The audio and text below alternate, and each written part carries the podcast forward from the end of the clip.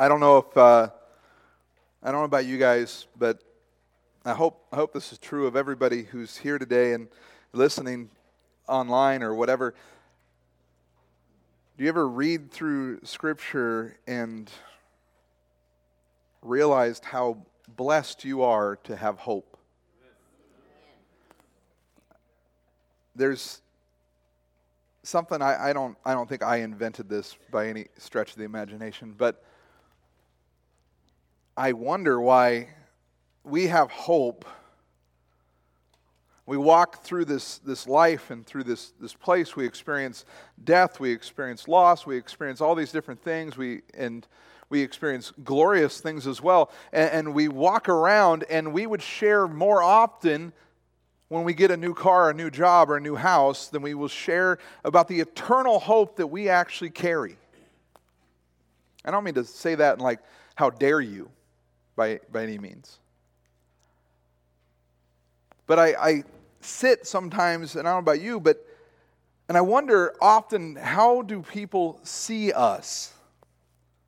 I think sometimes it's healthy to, to have some reflection into how how do I am I perceived by others? Am I friendly? Am I put off? Am I walking around like this the whole time? Like walk around Walmart with hoodie on and up and ear earbuds in. I don't want to talk to anybody. I say that because I've been that guy. I've been the guy who struggles and, and goes through those things and goes into a Walmart or some, some other store, and, and I don't want to talk to anybody. I'm having a bad day. And Lord knows we're all okay to have bad days. I know you guys have had bad days. I have bad days. Everybody has bad days. But we walk around, as Paul even said earlier, immeasurable hope. We have immeasurable hope.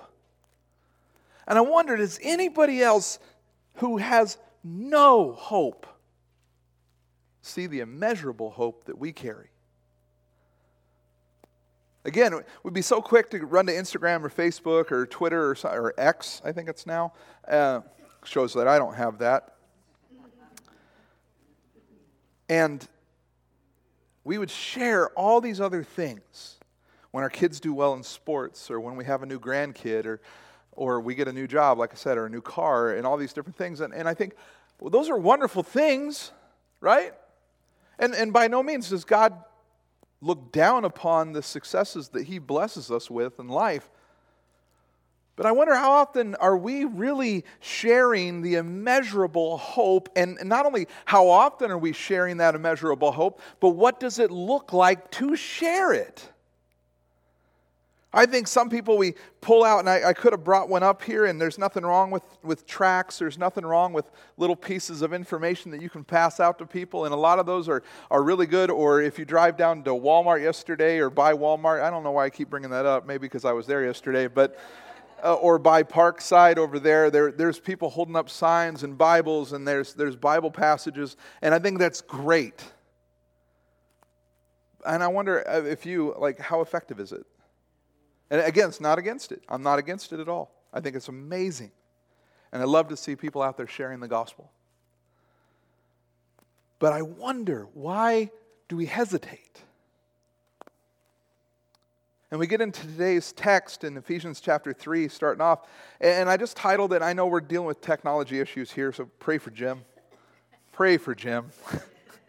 Jim is trying really hard to get this stuff back up and running for us, and we need to pray for him on that and help out in any way we can. But I wonder how often do we even think about the mystery of the gospel and what it is? It's, it, it's not mysterious what the mystery is, by the way. Paul is going to expressly tell us what it is. And then I, I think as we look at that, how then do we share this mystery? How do we share in the mystery of the gospel? And what is that really? So pray with me as we begin, and we'll jump right into today's text.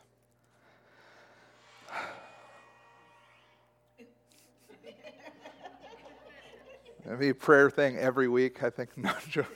No, joking. God, I come before you just humbled by the very fact that you would choose us, that you would become man, and that your son would live and die, having lived a perfect and spotless life.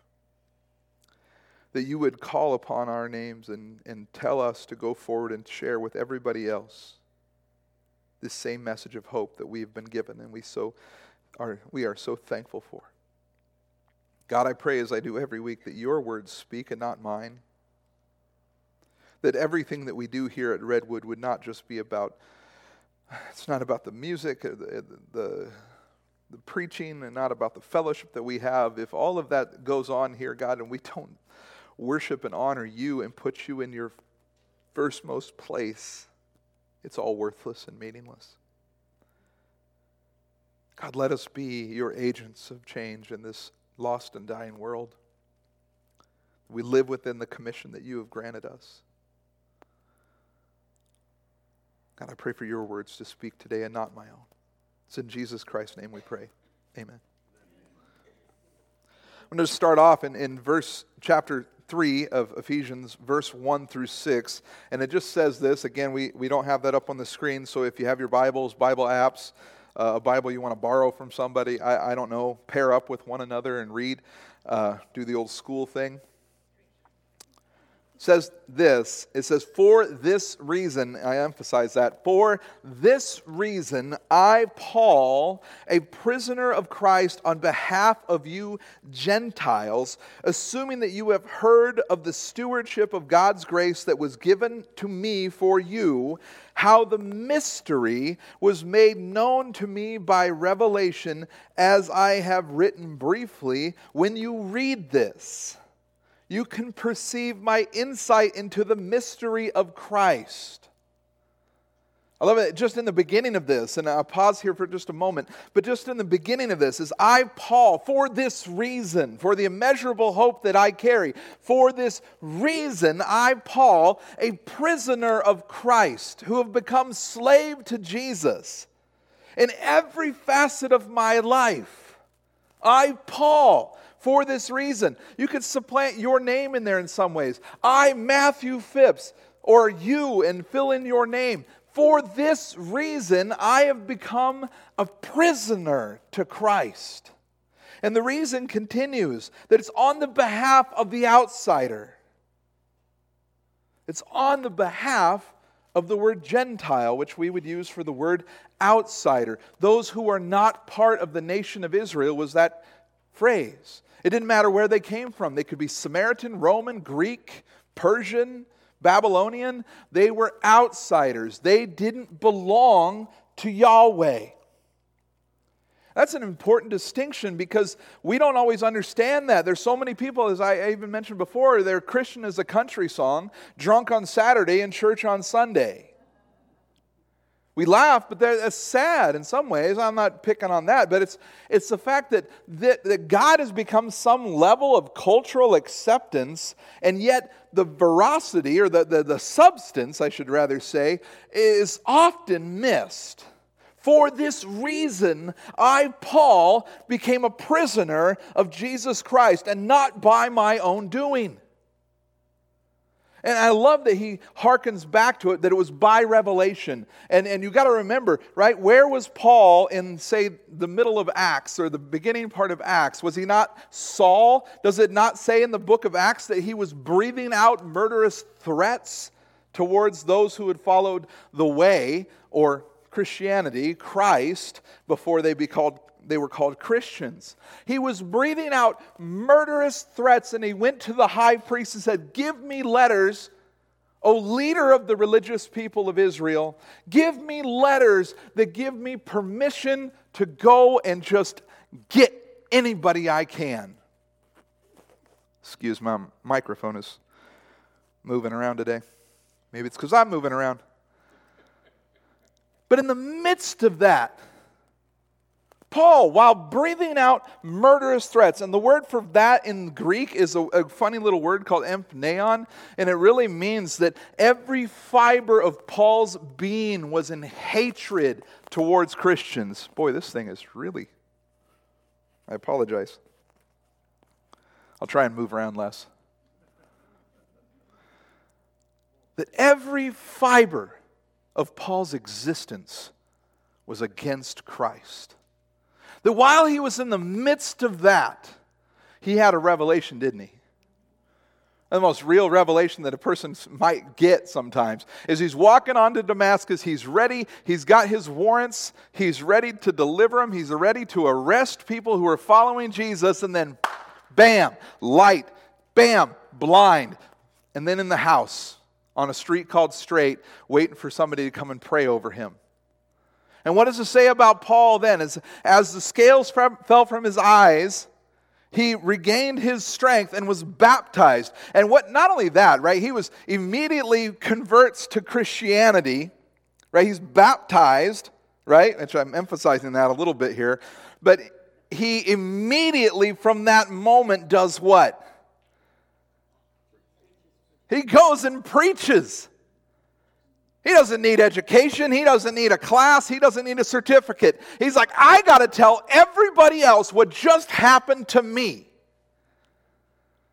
And he does it to a point that they want to kill him. Isn't that great? He makes a Facebook post and he's deleted. Right? He doesn't take that immeasurable hope that he just received and then became like, well, I, you know, I, I don't know, I, I don't know who I want to know. He immediately begins to declare the gospel to other people. And it says throughout the rest of the book of Acts, right, that Paul did that by going where first every time he went? He went to the synagogue. He never gave up on his brothers and sisters of nationality. But even then, when he goes back down to Jerusalem, right, and the, the apostles, rightly so, are like, we don't know about this guy. He's kind of got a reputation, he's got a messy past. And he wants to go into the synagogues in Jerusalem. He wants to go into the temple and preach to those people. And he is convinced that he will win them to Christ. Yet that is not what God desired for him to do. For this reason, he became a prisoner of Christ on behalf of outsiders assuming that you have heard the stewardship of God's grace, and it continues, verse 5, right?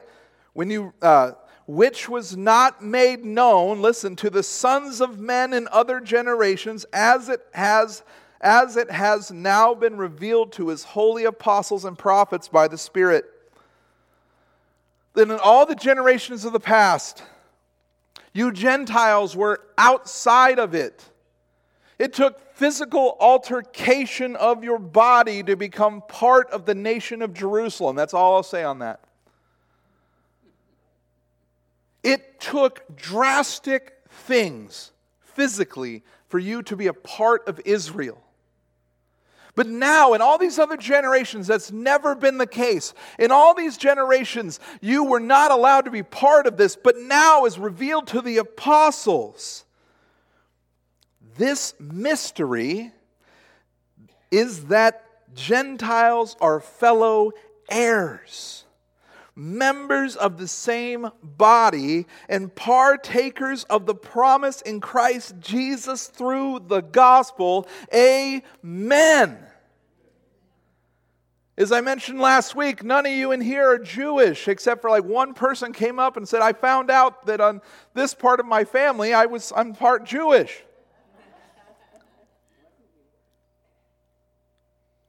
But it doesn't matter if you were Jewish or Gentile. Now, the mystery of the gospel that Paul is talking about is this mystery is that you have been let in. It's like, forgive me here, a little of my uncle maybe in this, but it's like when you drive by an old golf course that has been a private country club and you were never able to go there this, this analogy, by the way, is probably not as like concrete, but play with it. And you drove by a private country club, and now it says open to the public. And where you drove in before and they turned you around because you didn't have the right card,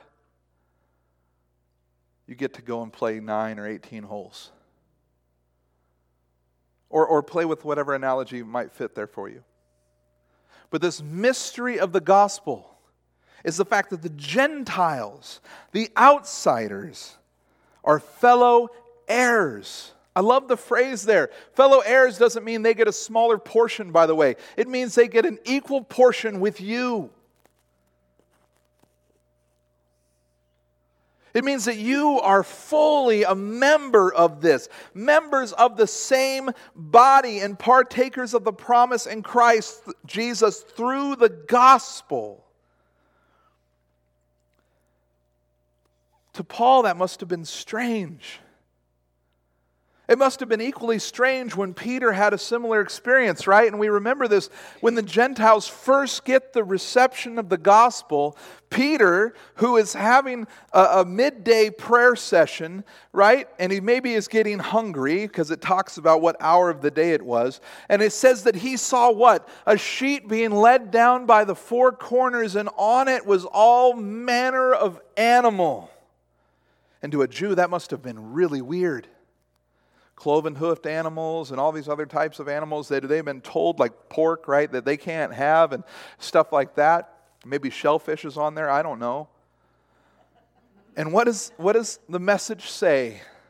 Greatest message, by the way, if you love to eat meat, especially if you're a fan of pork like I am. Rise, kill, and eat. Let no one call anything unclean which I have deemed clean. And Peter's a good Jew. Peter's a good, good Jew.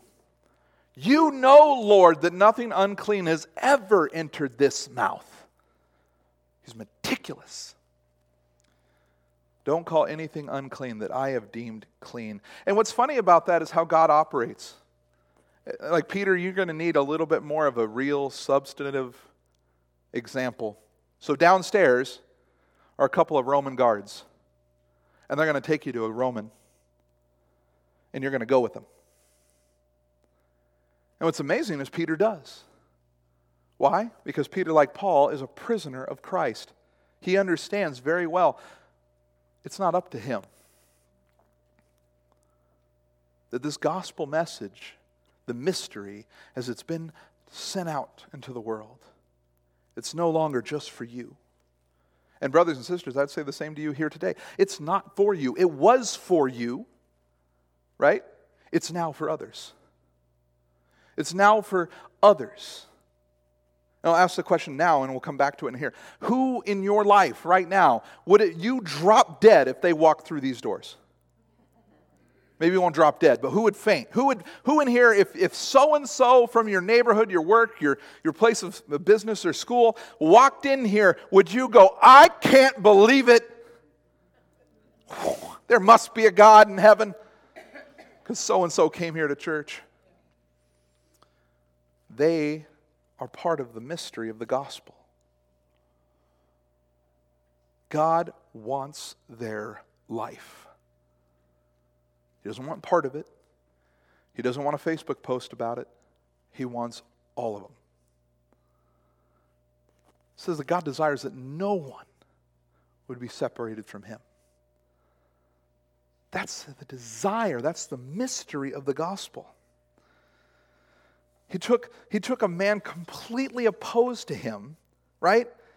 And he made them, as he says in the book of Acts, he is my what? Chosen instrument to reach the Gentile world.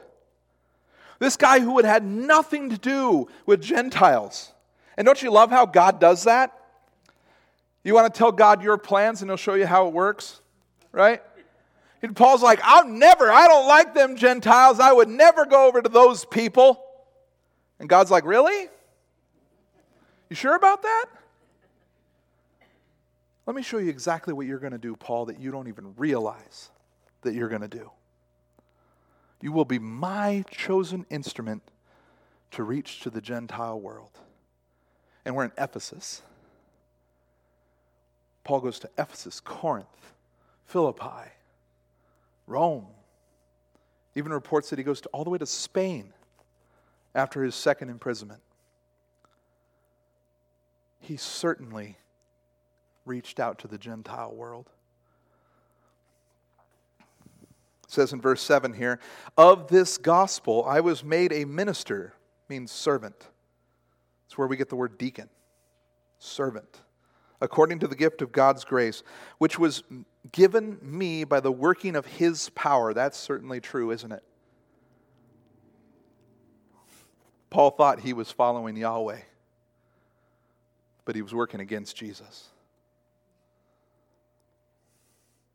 To me, though I am the very least of all the saints. This grace was given to preach to the Gentiles the unsearchable riches of Christ and to bring to light for everyone, everyone what is the plan of the mystery, hidden for ages in God who created all things so that through the church, the gathering, the bride, the manifold wisdom of God might now be made known to the rulers and authorities in the heavenly places. This was according to the eternal purpose that He has realized in Christ Jesus our Lord, in whom we have boldness and access with confidence through our faith in Him. So I ask you to not lose heart over what I am suffering for you which is your glory? Paul says. See, Paul's in prison. He's locked up. He's going through what he has.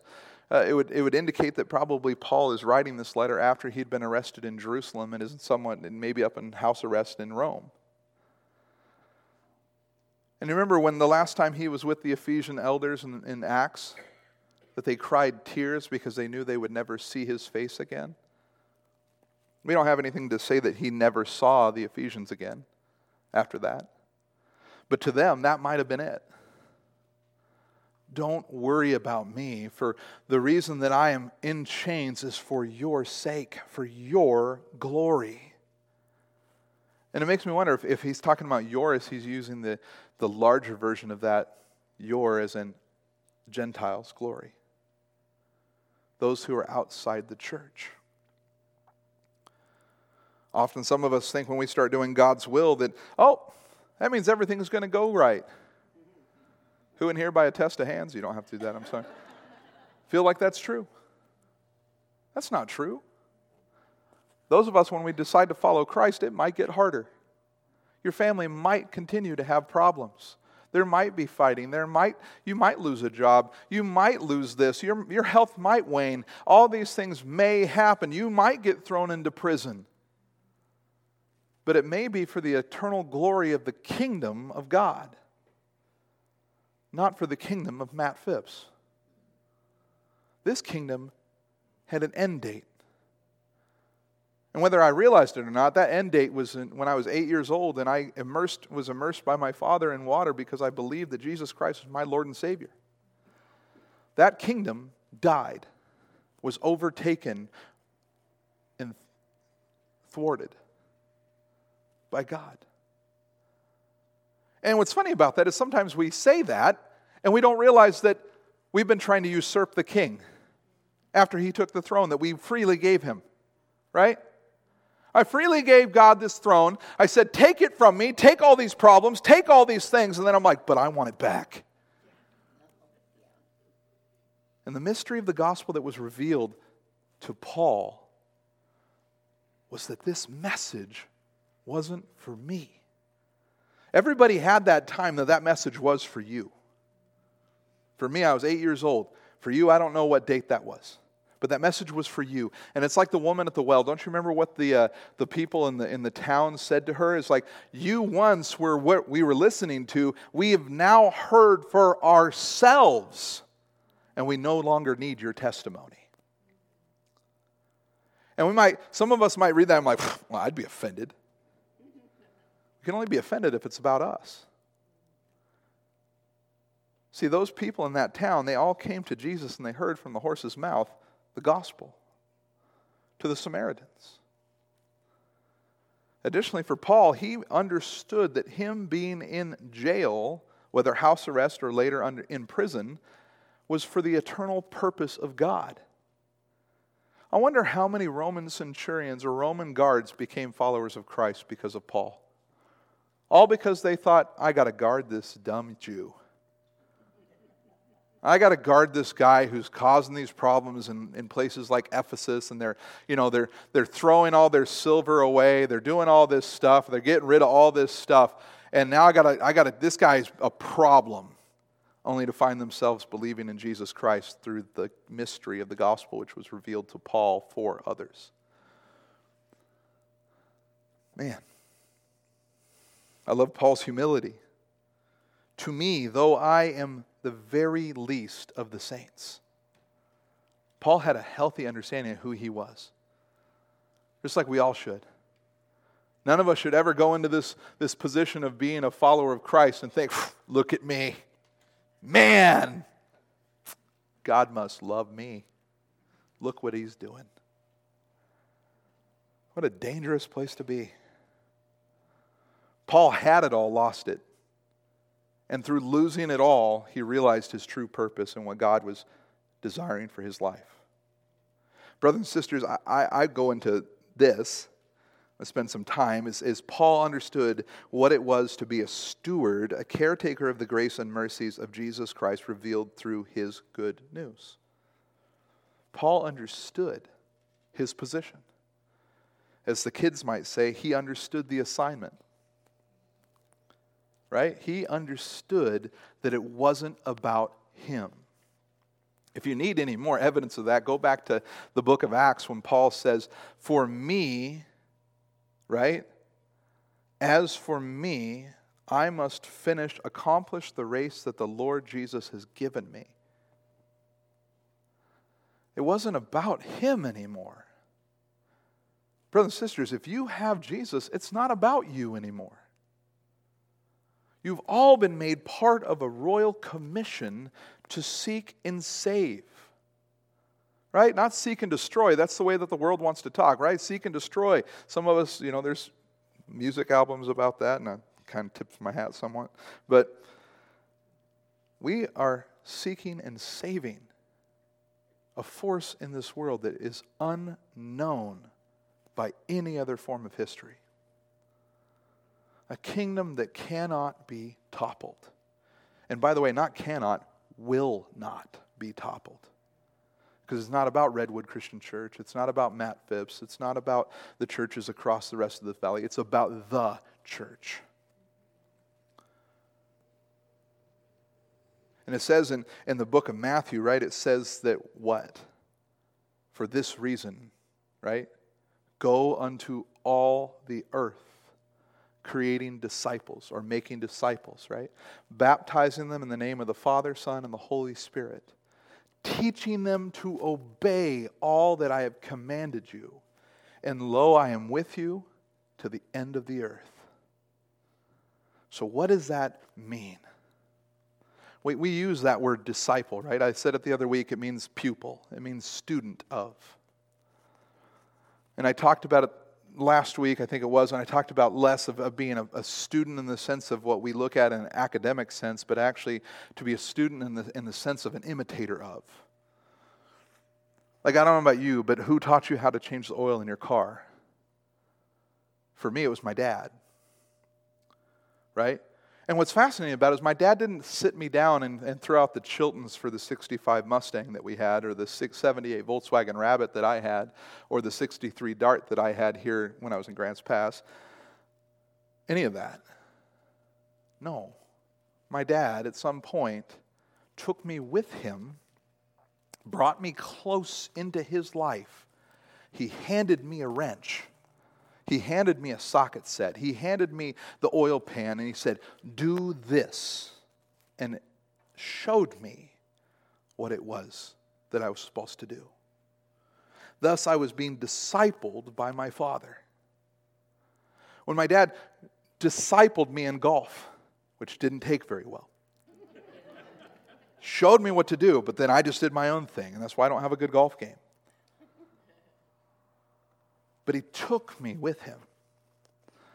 My grandmother. Oh, my grandmother. And I know some of you knew my grandmother. She was the best at discipling because she just brought me with her.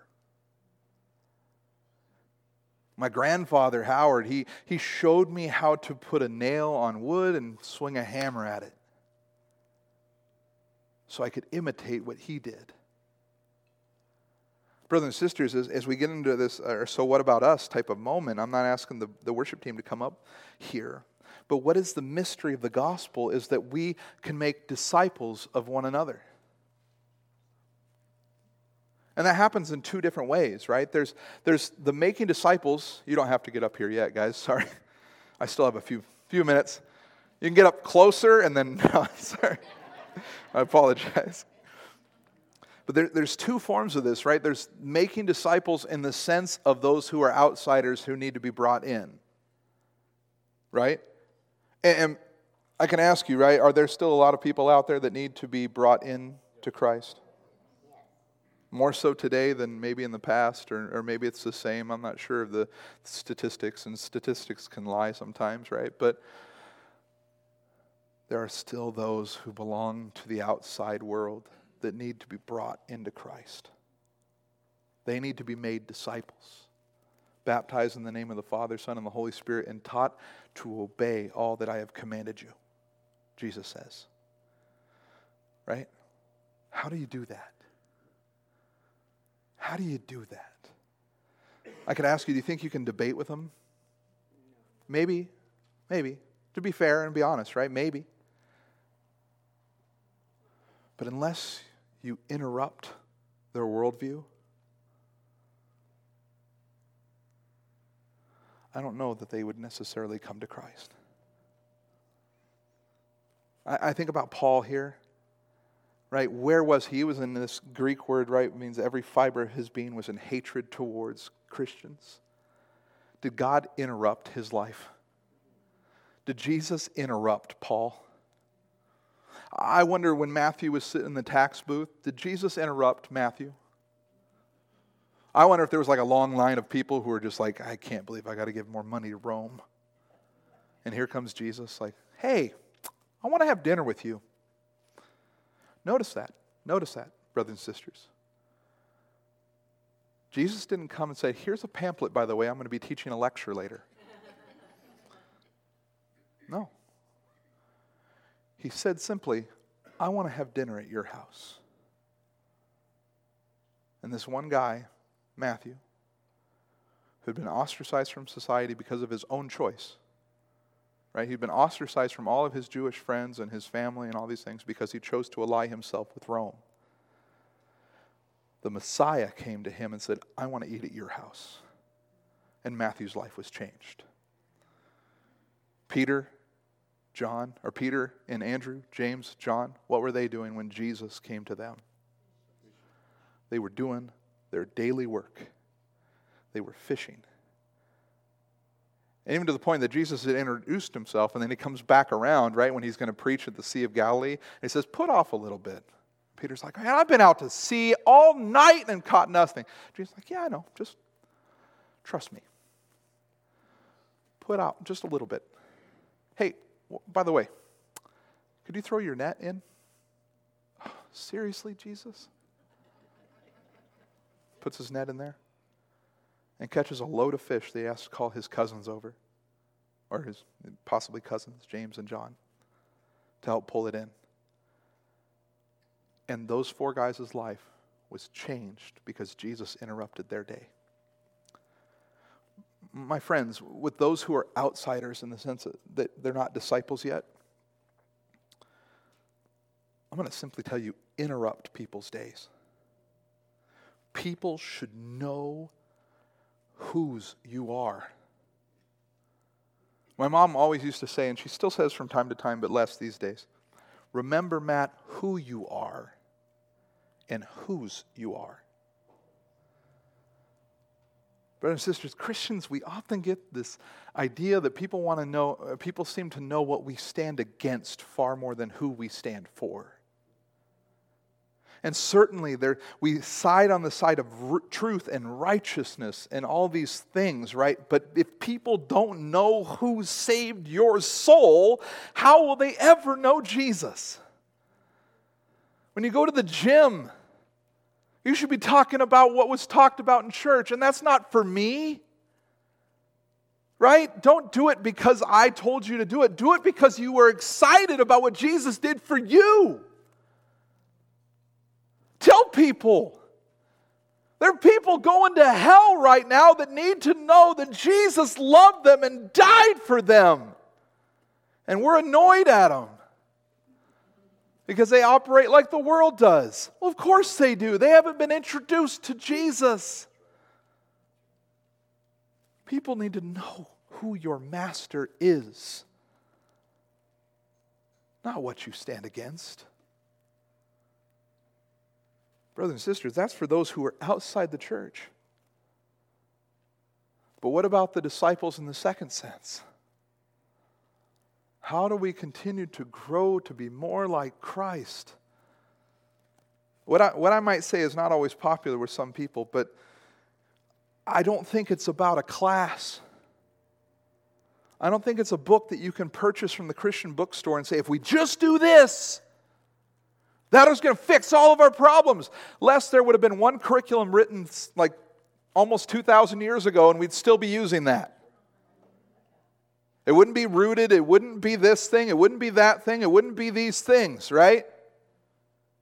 But what did Jesus do? He just lived life with 12 dudes.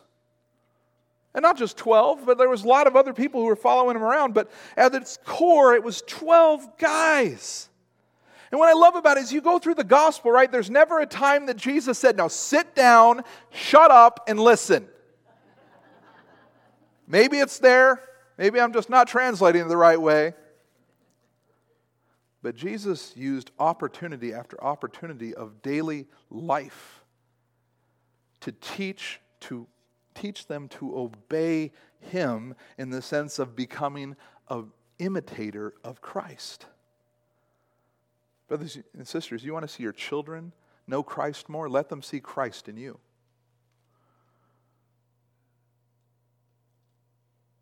When you, just like I talked about when my dad brought me close, and I know some of you didn't have good dads or, or whatever, didn't have any example of that in growing up, become that example because of what Christ has done for you.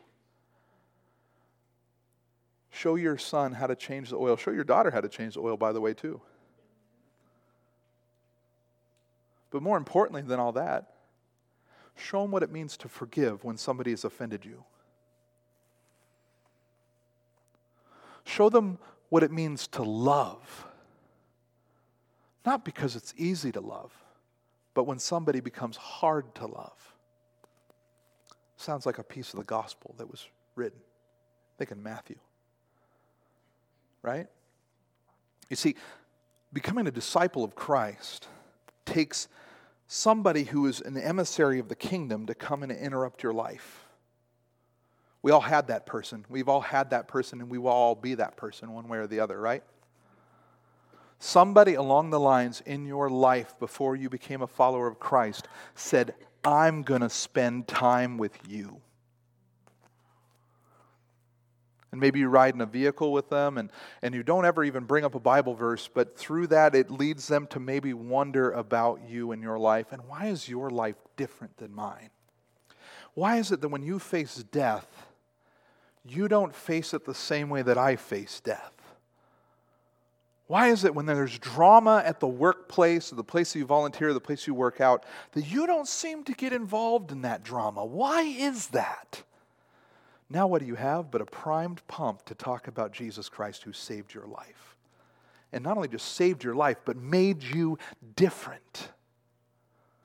But we get into the church and then that's it. Boom, we baptize them. All right, woo, there's a party. We used to sing the song, uh, Now I Belong to Jesus, right? That song? Some of you know that song. I don't, I don't care if we sing that song, by the way. It's nostalgic and cool, right? But I care far more about that person after they've been baptized and what we're going to do with them. Brothers and sisters, grab hold of them. The weather's changing, right? You reach for a coat when it's cold. We need to grab hold of people who have become followers of Christ. And we need to not just grab hold of them saying, let's take them to a class. Let's have lunch. Let's call. Let's talk to each other. Let's go golf. Let's go to the coffee shop. Let's go wherever. Let's do life together.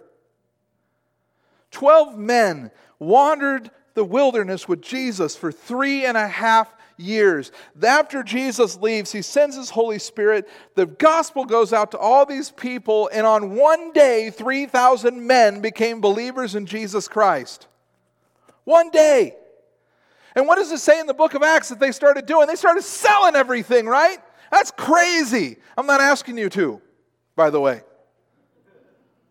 That's crazy, isn't it? They started giving of everything that they had, and they started dumping it at the apostles' feet and said, I don't know what to do with it, but distribute it as the Lord sees fit to those who are in need. And people in droves were following Christ.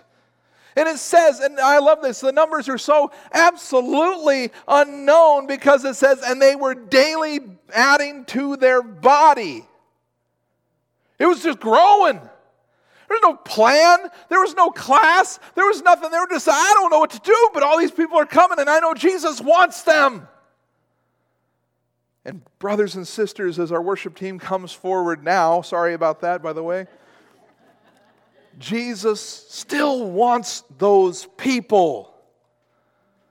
So, if I leave you with one thing this week, go out and interrupt somebody's life be involved, be intentional, and we will see disciples come to know the Lord. And it's not about Redwood, but we will see growth here like we have not seen in years.